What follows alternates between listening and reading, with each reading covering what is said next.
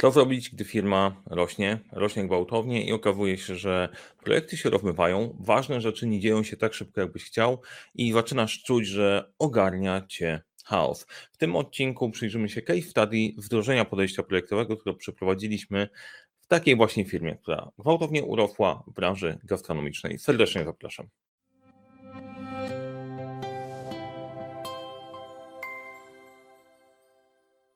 Cześć, nazywam się Mariusz Kopówta. Uczę, jak rozpoczynać i kończyć twórctwem projekty w świecie, w którym brakuje czasu, brakuje zasobów, w nie brakuje problemów. Razem z zespołem Leadership Center te problemy rozwiązujemy. Na tym kanale dzielę się z Wami wiedzą odnośnie zarządzania, zarządzania projektami, więc jeżeli interesuje Cię ten temat, zasubskrybuj ten kanał. Jeżeli spodoba Ci się to, co lubię, daj łapkę w górę. Jak Ci się nie spodoba, łapka w dół też jest mile widziana. Wszelakie komentarze z Waszej strony też i algorytm YouTube'a bardzo chętnie widzi, ja też je bardzo chętnie czytam, podyskutuję z Wami, więc dajcie upust um, Waszym opiniom, opiniom w komentarzach, a my się przyjrzymy tematowi wdrożenia w audytu, który przeprowadziliśmy, audyta warsztatów i wdrożenia narzędzi e, w bardzo, bardzo ciekawej firmie. Ciekawej na kilka różnych sposobów. Najpierw zacznijmy od, od sytuacji, tak, żebyśmy wiedzieli, w czym się poruszamy, możecie się w tym odnaleźć. Firma branży gastronomicznej, która prowadzi, prowadzi kilka restauracji, kilkanaście restauracji na terenie Polski i oferuje też posiłki domowe.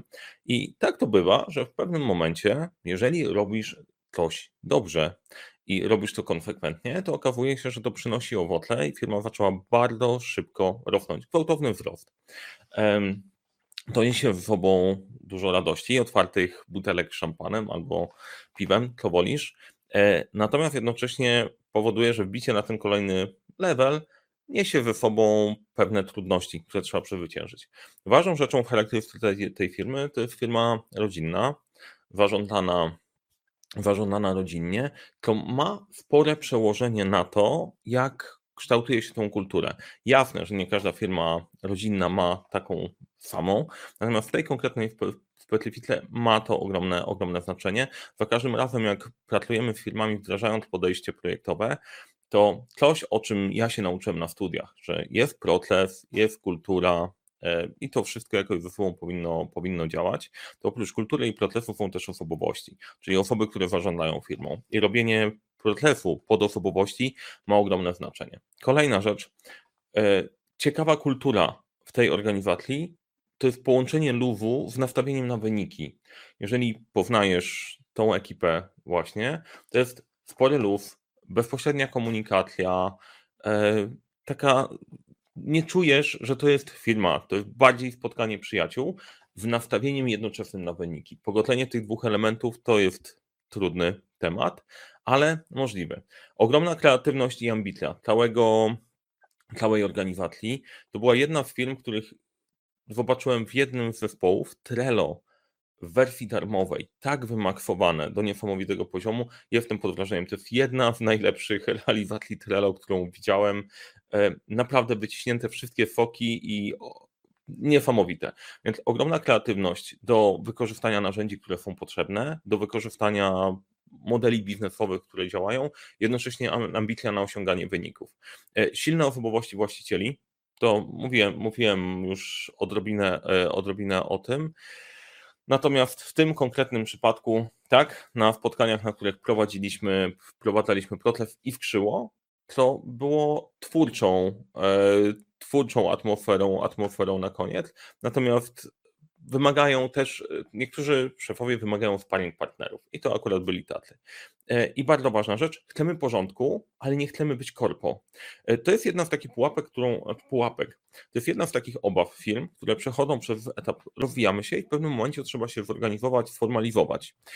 No i najczęściej widać w worce, o tu jest poukładane korpo, a tu jesteśmy my i korpo kojarzy się z wszystkimi takimi rzeczami, że będziemy sztywni, nie będzie działało tak jak powinno, a my jesteśmy inni. To, to co mówiłem wcześniej odnośnie lufu, to ma znaczenie. Jeżeli chcesz to zachować, no to boisz się, że w momencie, w którym zaczniesz coś formalizować i układać, to ten luz stracisz. Stracisz coś, co jest napędem firmy. I to jest takie hasło, które pojawia się bardzo często, zatem gdzieś jakoś stereotyp się taki utarł. Natomiast rozumiem całą ideę. Chcemy się sformalizować, ale bez stracenia ducha firmy. No i to był punkt, punkt startowy.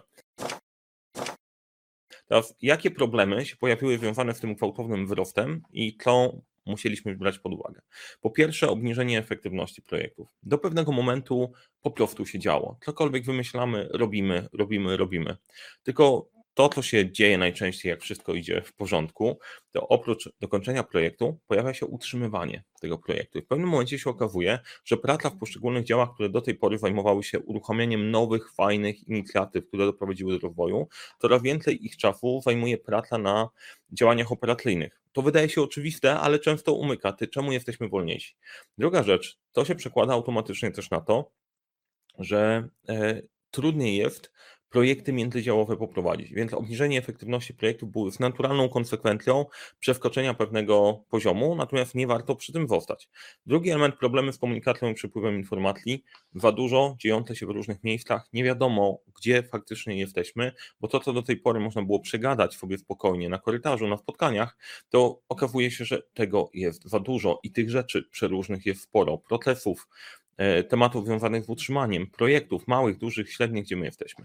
To niesie ze sobą też ryzyko dla projektów strategicznych, ponieważ po tym rozwoju zapadła decyzja, że uruchamiamy kilka dużych projektów, które muszą się wadziać. A ponieważ do tej pory projekty były realizowane trochę inaczej, na zasadzie tego, co potrzebujemy w danym miesiącu, w danym momencie, i zaraz o, o, tym, o tym opowiem, to robienie projektów, które są ważne, ale bardzo niepilne, bo strategiczne decyzje podejmujesz dzisiaj, pracujesz na tych projektach, one przynoszą korzyść za rok, może są potrzebne w kategorii dwóch, e, sprawiają, że czasem trudno znaleźć na nie czas, naturalnie się nie znajdzie.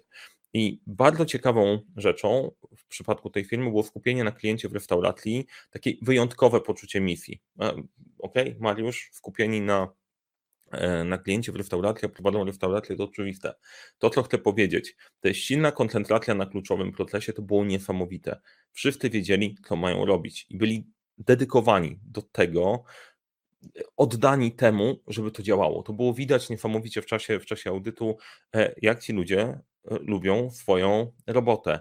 I jednocześnie to powodowało filozofowość w projektach. Jeżeli chodzi o pracę na głównym procesie, komunikacja była świetnie udrożniona i to się dzieje w wielu firmach.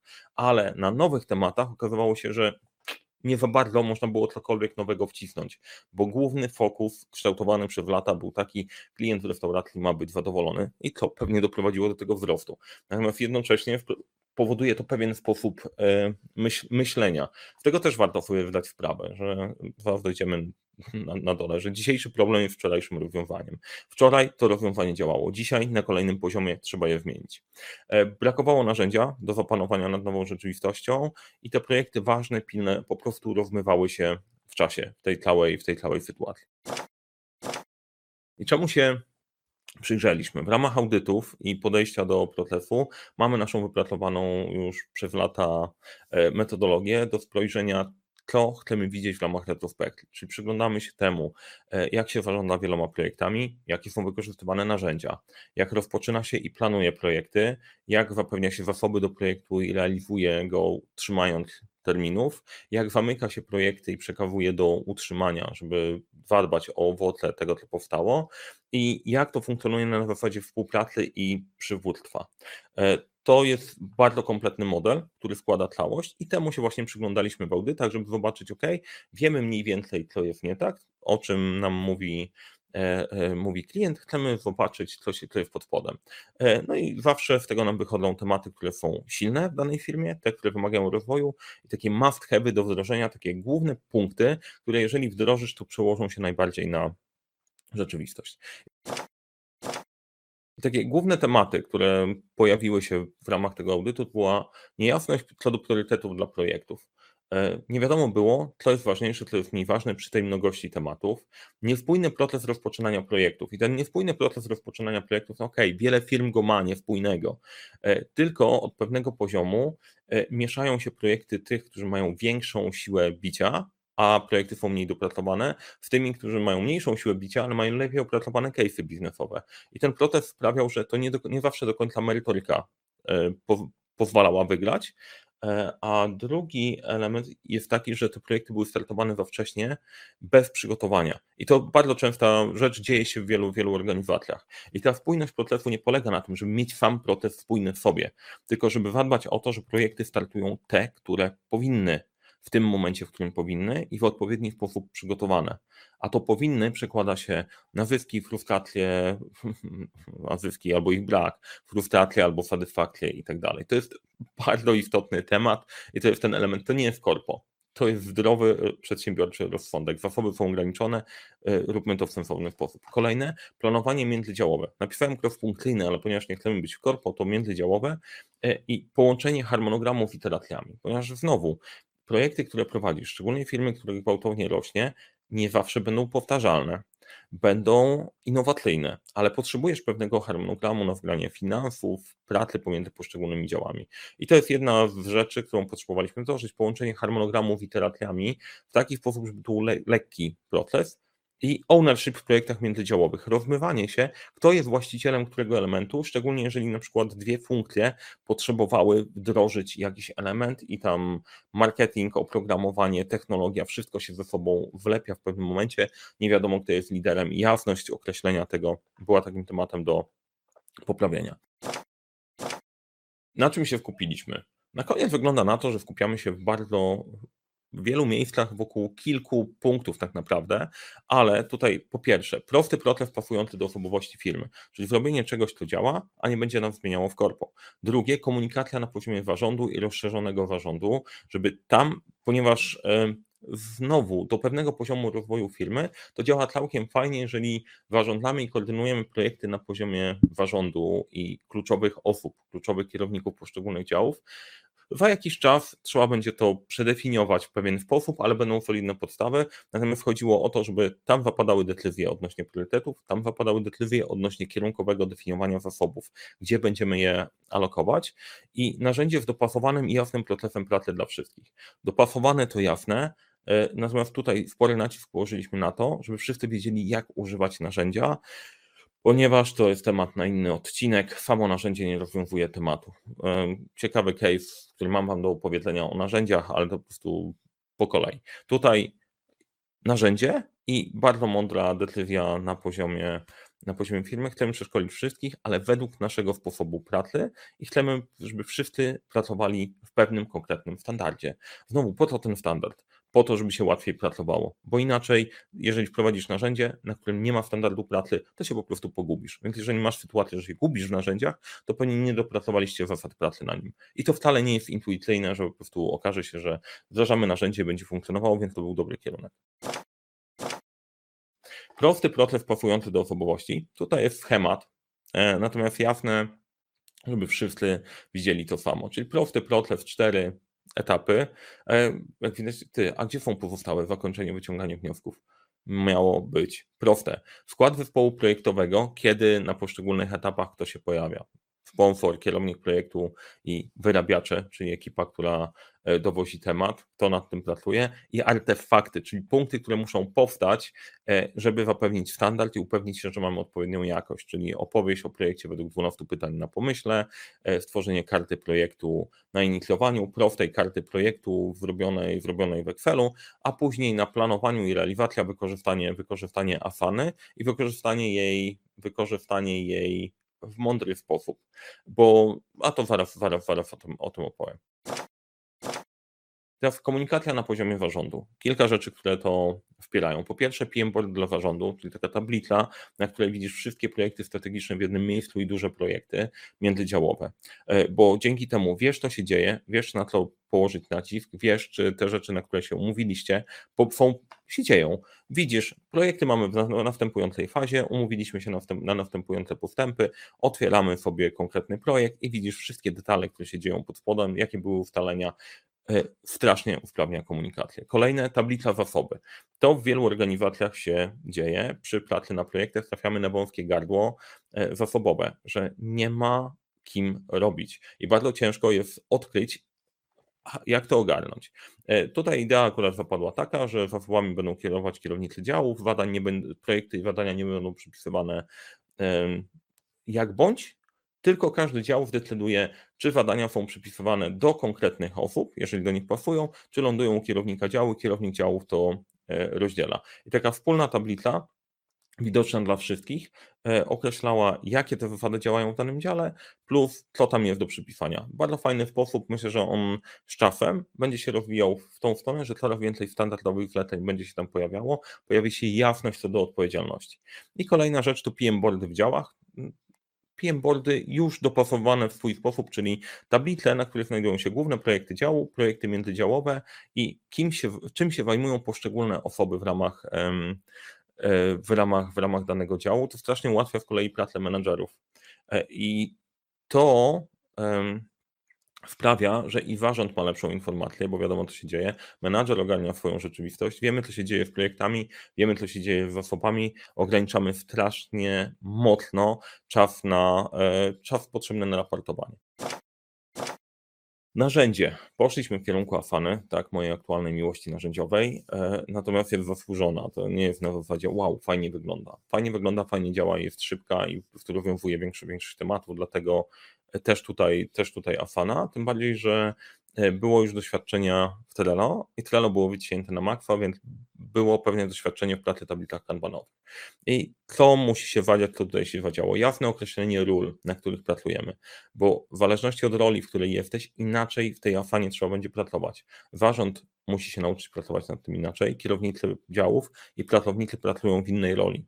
E, I e, zrozumienie tej roli, patrzenia na fanę w tej roli sprawia, że to staje się bardzo efektywne narzędzie. Przykład, zarząd patrzy na główne projekty i tyle.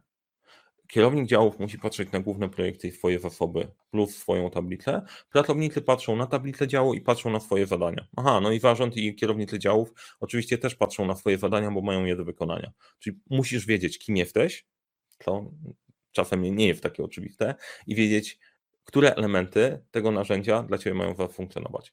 Zdefiniowana struktura zespołów. W Afanie można sobie podzielić całość pracy na zespoły, całość tej przestrzeni.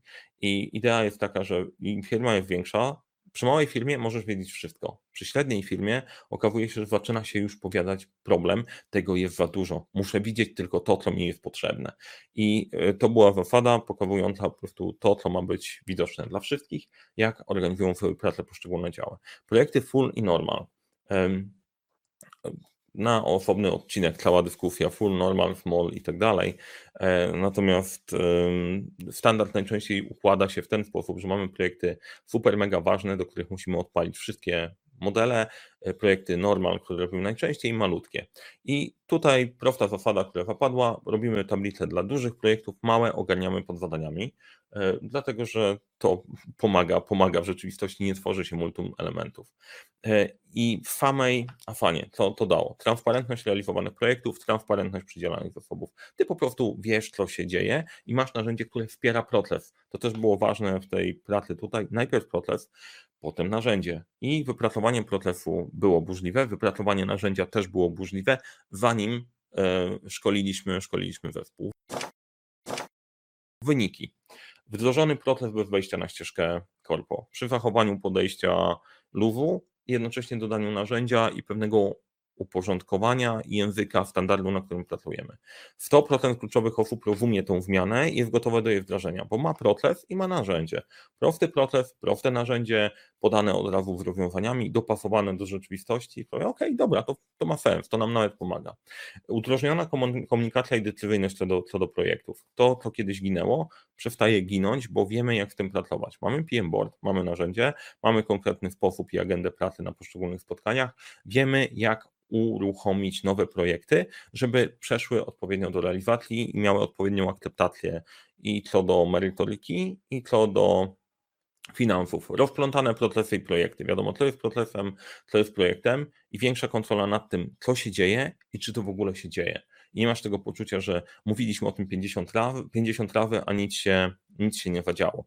Więc bardzo ciekawe wdrożenie, bardzo ciekawy temat i za każdym razem, za każdym razem, gdzie, gdziekolwiek, gdziekolwiek trafiamy, ta osobowość i ten miks wszystkiego sprawia, że zawsze to jest, to jest inny, inny dopasowany projekt. I jeżeli um, masz taką sytuację albo podobną, widzisz, że dzieją się podobne rzeczy i chcesz to poukładać, to zapraszam do współpracy z nami.